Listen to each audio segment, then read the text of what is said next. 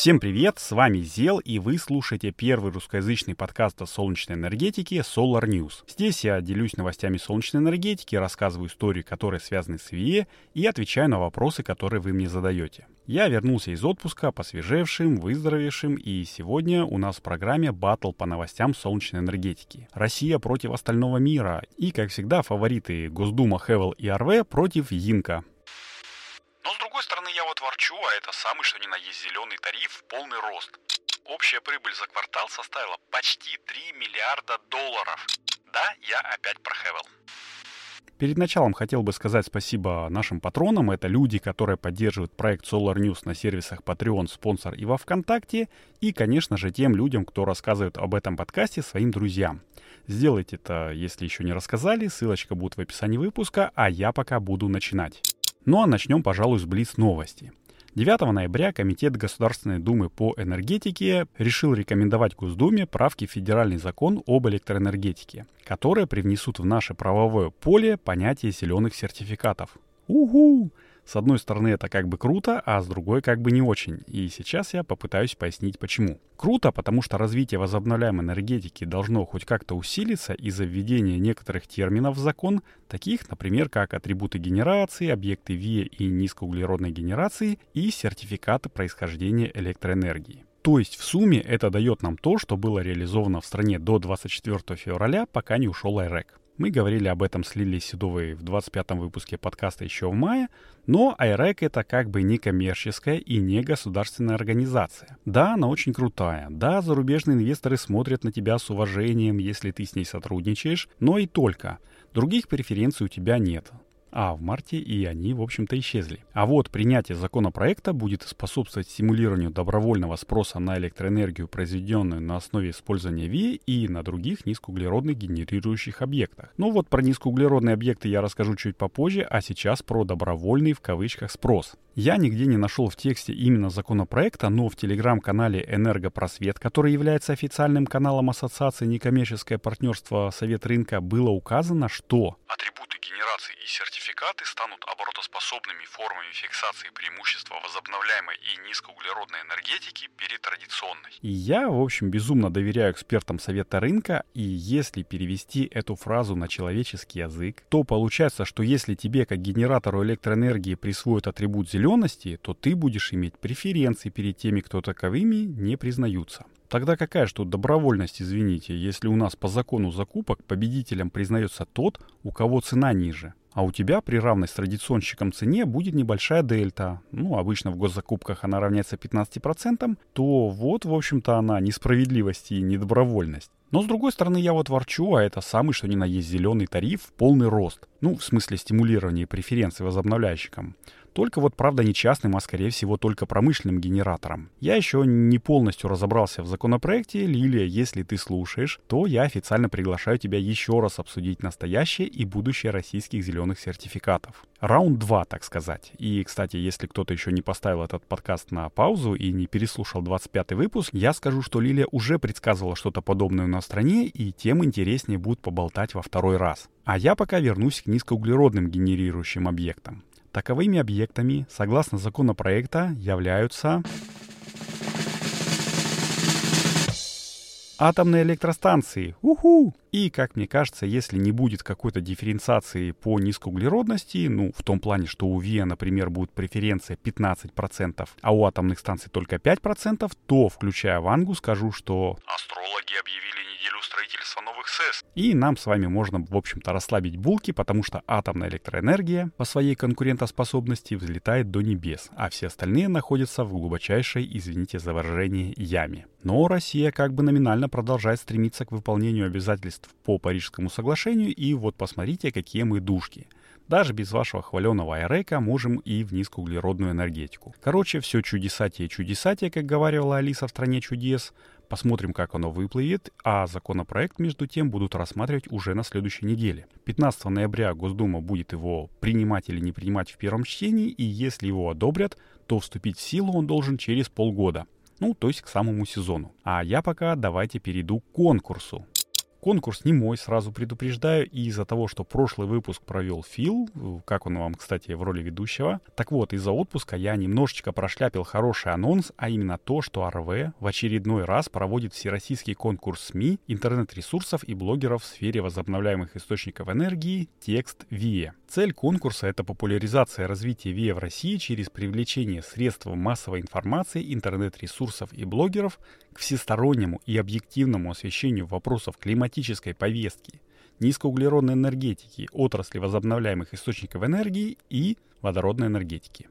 В общем, если вы неровно дышите к солнечной энергетике, у вас есть шанс себя показать и, помимо дипломов, получить отдельные призы от оргкомитета, сувенирную продукцию и модный мерч – да, это цитата с сайта. Но и это не главное. Главное — это то, что можно будет выступить в панельной дискуссии с презентацией своего проекта, то есть всенародная слава, почет, уважение и внимание к вашему делу. Там есть 7 номинаций, я думаю, что вы сможете найти что-то для себя, я точно буду участвовать, но есть одно «но». Официально подавать свои заявки можно только до 11 ноября, что уже прям очень скоро, ну или прям сегодня. Но так как дедлайны уже пару раз переносили, я думаю, у желающих еще есть время. В любом случае, это клевая инициатива, как мне кажется. Если вы считаете по-другому, то напишите в комментариях. Но мне кажется, что РВ в этом плане молодцы. А кто у нас еще молодцы, это, конечно же, Инка Солар. А Инка увеличивает мощности по выпуску солнечных модулей до 70 гигаватт до конца года. Именно так звучит новость, основанная на отчете о результатах деятельности компании за третий квартал текущего года. И отчет этот, я вам хочу сказать, превзошел все ожидания, не только мои, но и многих других. Потому что за июль, август и сентябрь этого года компания отгрузила почти 11 гигаватт солнечных модулей. И это более чем в два раза больше, чем за тот же период годом ранее. Вау, правда? В России вся установленная мощность солнечных электростанций составляет 2,14 гигаватт, а тут 11 гигаватт за квартал. В начале текущего года компания планировала завершить его примерно с такими показателями. 50 гигаватт кремниевых пластин, 40 гигаватт солнечных элементов и 60 гигаватт солнечных модулей. Но теперь план повысили. К концу 2022 года мощности по выпуску пластин должны составить 65 гигаватт, ячеек 55 гигаватт и модулей 70 гигаватт. То есть в течение года компания поднимает планы на 10-15 гигаватт по каждой позиции. Офигенные темпы у ребят, прирост по 15-20% в год, и это клево.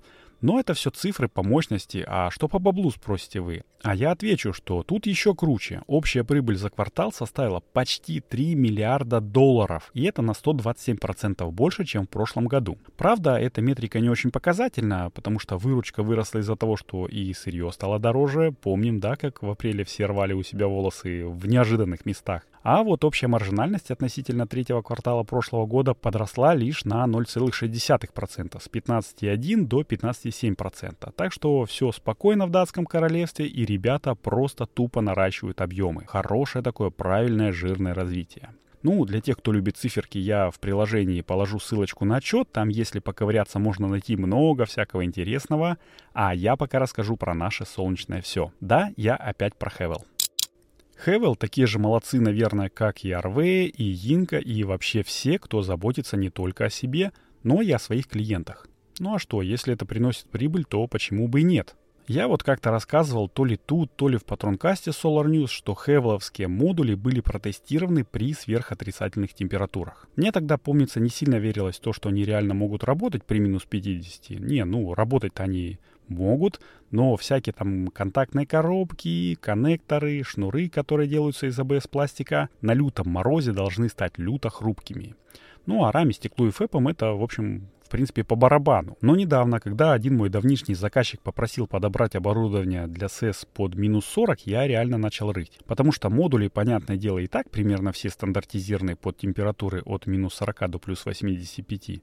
А вот контроллер найти сложнее. Все они гарантированно работают только в диапазоне от минус 35 градусов, и только некоторые манинстаровские контроллеры сертифицированы под минус 40. Но вести их из Америки дорого и не очень-то разумно, потому что на соседних объектах заказчика стоят эпсоларовские контроллеры, которые предназначены для минус 35 и, в общем, неплохо себя чувствуют. Но сказать-то я хотел э, про другое, про то, что оказывается у Хевела есть письмо от НТЦ тонкопленочных технологий в энергетике, которая доказывает, что их модули и при минус 70 можно использовать. В этом письме говорится, что ребята протестировали модули при минус 70 градусах, и после 200 циклов оказалось, что деградация модулей составила всего лишь 2% против нормативных 5%, которые по ГОСТу должны быть. А вообще такие модули с 2017 года стоят в Магаданской области, где температуры достигают э, минус 50 достаточно часто. И после того, как э, вот этот вот НТЦ протестировал их, оказалось, что они вполне себе еще ого-го и ничего там не потрескалось.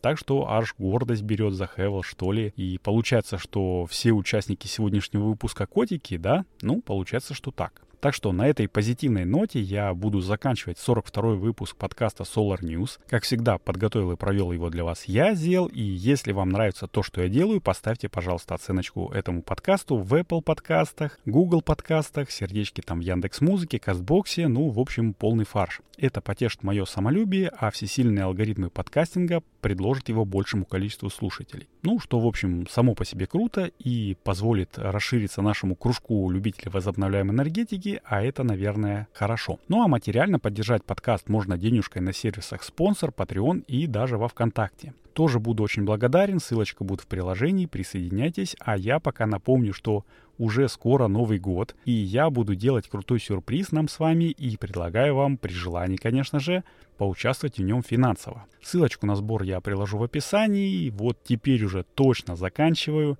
Надеюсь, услышимся с вами на следующей неделе и желаю, чтобы небо над нашими с вами головами всегда было ясным, мирным и солнечным.